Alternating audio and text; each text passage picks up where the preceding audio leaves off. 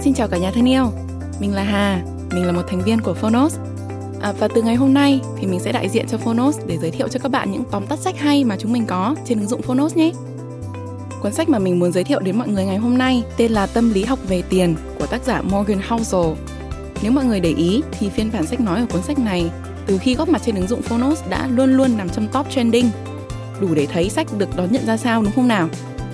Tâm lý học về tiền sẽ là một cuốn cẩm nang bổ ích để chúng ta có thể quản lý tài chính cá nhân bằng việc chia sẻ những câu chuyện thú vị về thành công và thất bại của những chuyên gia trong lĩnh vực tài chính. Tác giả đã cho thấy cách nhìn nhận và đối xử khôn ngoan với đồng tiền từ góc độ tâm lý học. Giờ thì mời bạn cùng nghe tóm tắt sách Tâm lý học về tiền cùng Hà nha.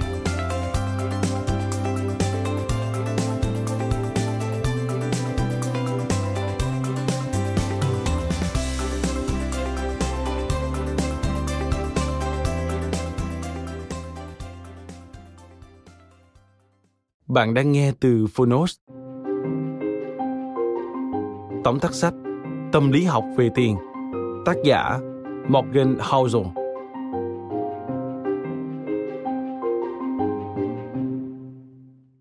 So với lịch sử phát triển của nhân loại, các khái niệm kinh tế còn rất sơ khai. Vì vậy, ta dễ có những định hướng chủ quan và thường dựa vào kinh nghiệm cá nhân để đưa ra các quyết định tài chính. Vận may dù ít được giới đầu tư công nhận, nhưng lại đóng vai trò quan trọng trong thành bại của một doanh nghiệp hay một ván cờ kinh tế. Những khía cạnh tâm lý nào ảnh hưởng đến cách ta quyết định về tiền? Phương thức nào sẽ giúp ta kiếm được nhiều tiền và bảo toàn tài sản? Với quan điểm được định hình bởi hơn một thập kỷ viết về tâm lý học tiền tệ, tác giả morgan housel sẽ từng bước vạch ra các yếu tố tâm lý cơ bản khi một người đối mặt với bài toán tài chính sau đây, mời bạn cùng Phonos điểm qua ba nội dung chính trong cuốn sách Tâm lý học về tiền, những bí mật về tham vọng, sự thịnh vượng và hạnh phúc. Nội dung thứ nhất, trải nghiệm cá nhân tác động lớn đến quyết định tài chính. Cuộc đại suy thoái năm 1929 đã để lại những dấu ấn khó phai trong lòng hàng triệu người dân Hoa Kỳ. Giá cổ phiếu hạ xuống mức chưa từng có ở thị trường chứng khoán New York kéo theo cả một thập niên kinh tế thảm hại. Những doanh nghiệp lụng bại, các gia đình rơi vào cảnh trắng tay, các khoản tiết kiệm tan thành mây khói. Tuy nhiên, trong đợt ứng cử tổng thống năm 1960, khi được hỏi về cách cuộc đại suy thoái tác động tới mình, John F. Kennedy đã khiến nhiều người bất ngờ. Sau năm 1929, gia đình Kennedy vốn đã giàu có lại ngày càng phát đạt. Họ sở hữu những ngôi nhà lớn hơn, nhiều người phục vụ hơn và đi du lịch nhiều hơn. Chưa từng có trải nghiệm trực tiếp về đợt khủng hoảng, ông chỉ đọc về nó khi vào trường đại học. Bất kể giàu nghèo, ai trong chúng ta đều có những ấn tượng khác nhau về tài chính, định hình cách ta hành xử với đồng tiền. Con trai một nông dân thất nghiệp và con trai một nhà môi giới chứng khoán thành công ở Manhattan không chỉ khác nhau về giai cấp xã hội, mà còn ở những bài học họ nhận được vì rủi ro và thành quả trong tài chính. Một cá nhân giàu có lớn lên khi lạm phát tăng cao sẽ có quan điểm tài chính khác với người sở hữu số tài sản tương tự trong thời kỳ vật giá bình ổn. Nhìn chung, trải nghiệm cá nhân quyết định thái độ của chúng ta với rủi ro. Cách ta quyết định đầu tư không hoàn toàn lệ thuộc vào tính chất thị trường, mà chủ yếu dựa trên những ấn tượng hình thành khi ta bắt đầu có nhận thức về tài chính Số liệu thống kê cho thấy, các nhà đầu tư trải qua thời kỳ lạm phát ở độ tuổi thành thiếu niên, khó có niềm tin để đầu tư trái phiếu sau này. Ngược lại, nếu trải qua mức lạm phát thấp trong cùng độ tuổi đó, họ sẽ mua trái phiếu bất kể thị trường hiện tại đầy bấp bênh. Nội dung thứ hai, may mắn và lòng đố kỵ trong đầu tư.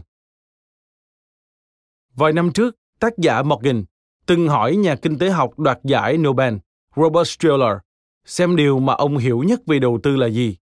Đầy bất ngờ, câu trả lời gói gọn trong một từ, vận may. Tuy không được công nhận trên lý thuyết, may mắn ít nhiều ảnh hưởng đến sự thịnh vượng hay suy tàn của doanh nghiệp. Trong nền văn hóa vốn ám ảnh bởi sự thành công, ta thường tôn vinh những nhà đầu tư thấp bé, đủ liều lĩnh để đánh cược và gặp may hơn là những nhà đầu tư tài năng bị phá sản do thị trường tụt dốc. làm cách nào để ta xây dựng cơ hội và vận may trong tiền đồ tài chính? Theo tác giả morgan, để tránh lạc lối, ta nên ngừng ám ảnh với số ít những trường hợp đột phá cá biệt. Những tỷ phú có khả năng xoay chuyển thế giới. Thay vào đó, tác giả khuyên ta phân tích thật nhiều trường hợp, thận trọng rút ra những mô tiếp thành công hay thất bại. John d rockefeller, một trong những doanh nhân thành công nhất lịch sử đã từng chống đối luật pháp hoa kỳ khi bắt đầu xây dựng ngành công nghiệp dầu khí ông chọn giải pháp làm ngơ các quy định pháp luật đến mức một thẩm phán nhận định doanh nghiệp của Rockefeller là một tên cướp ngài. Việc Rockefeller chối bỏ các lề luật lỗ thời và vạch ra con đường đổi mới được mọi người tán tụng khi thành công. Nhưng trong viễn cảnh ngược lại, chắc hẳn ông sẽ bị xem như tên tội phạm thất thời với những bài học mà người đời nên tránh mắc phải. Chủ nghĩa tư bản sinh ra rất nhiều của cải và đồng thời cả lòng đố kỵ. Xuất thân từ khu ổ chuột ở Kolkata, Ấn Độ, Rajat Gupta đã vươn lên thành CEO của công ty tư vấn quản lý McKinsey. Thay vì an phận với khối tài sản trị giá 100 triệu đô la Mỹ khi nghỉ hưu, ông chỉ mong cầu trở thành tỷ phú. Năm 2008, khi biết Warren Buffett sắp đầu tư 5 tỷ đô la để duy trì hoạt động của Goldman Sachs trong cuộc khủng hoảng tài chính, Gupta đã gọi đến một nhà quản lý quỹ phòng hộ và mua 175.000 cổ phiếu công ty trước khi nguồn tin chính thức công khai. Gupta phớt lờ tính bất hợp pháp trong giao dịch vì ông vừa kiếm được một triệu đô thật dễ dàng. Khi bị bắt, Gupta kiếm được 17 triệu đô, nhưng phải chịu một bản án nặng nề cho hành động ngông cuồng của mình. Sự đố kỵ thúc đẩy các quyết định sai trái và cái giá phải trả thường cao hơn rất nhiều lợi ích đạt được. Nội dung thứ ba, giữ tâm lý cẩn trọng để bảo toàn tài sản. Ít có nhà giao dịch chứng khoán nào ở Mỹ vào đầu thế kỷ 20 giỏi hơn Just Livermore, người đã giúp gây dựng nên phố Wall và sở hữu tương đương 100 triệu Mỹ Kim khi 30 tuổi. Trước thêm cuộc đại suy thoái năm 1929, Livermore đưa ra quyết định đúng đắn nhất sự nghiệp khi đặt cược rằng cổ phiếu sẽ giảm mạnh và bán khống thị trường. Như dự đoán, thị trường mất đi một phần ba tổng giá trị. Nhiều nhà đầu tư phá sản, trong khi Livermore trở về nhà với số tiền tương đương 3 tỷ đô la. Bill Gates từng châm biếm rằng thành công là một người thầy tệ hại. Nó khiến những người thông minh xem nhẹ vai trò của may mắn và cho rằng mình bất khả chiến bại. Chính sự bàng quan đó thường dẫn họ đến thất bại. Và đây là yếu điểm của Livermore. Quá tự tin vào bản thân, ông đặt cược ngày càng nhiều và thua ngày càng đậm. Kiệt quệ với nợ nần, ông tự kết liễu đời mình vào năm 1940. Không khó để hiểu tại sao những người giàu có chật vật với việc giữ được tiền. Để làm ra tiền, ta cần liều lĩnh, cả gan và lạc quan.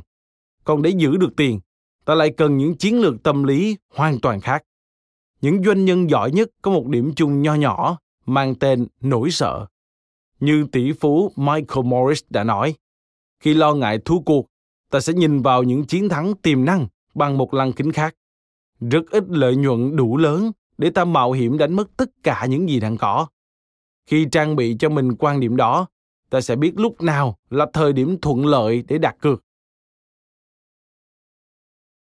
Bạn vừa nghe ba nội dung chính trong cuốn sách Tâm lý học về tiền bạn có thể nghe phiên bản sách nói trọn vẹn của tác phẩm này bất cứ lúc nào trên ứng dụng Phonos. Bạn thân mến, việc ra quyết định trong thế giới tài chính thực sự phức tạp hơn nhiều những nội dung trong sách giáo khoa kinh tế. Các lựa chọn đầu tư thường dựa trên trải nghiệm cá nhân với tài chính hơn là những đánh giá khách quan về thị trường. Nói cách khác, các quyết định liên quan tới tiền luôn dễ vướng vào yếu tố tâm lý. Vì vậy, cách tốt nhất để tiến lên phía trước là chấp nhận rằng may mắn luôn đóng vai trò quan trọng trong thành công và học cách sợ mất đi những gì đang có để lên kế hoạch phong bị cho các khoản đầu tư của mình. Cảm ơn bạn đã lắng nghe tóm tắt sách trên ứng dụng Phonos.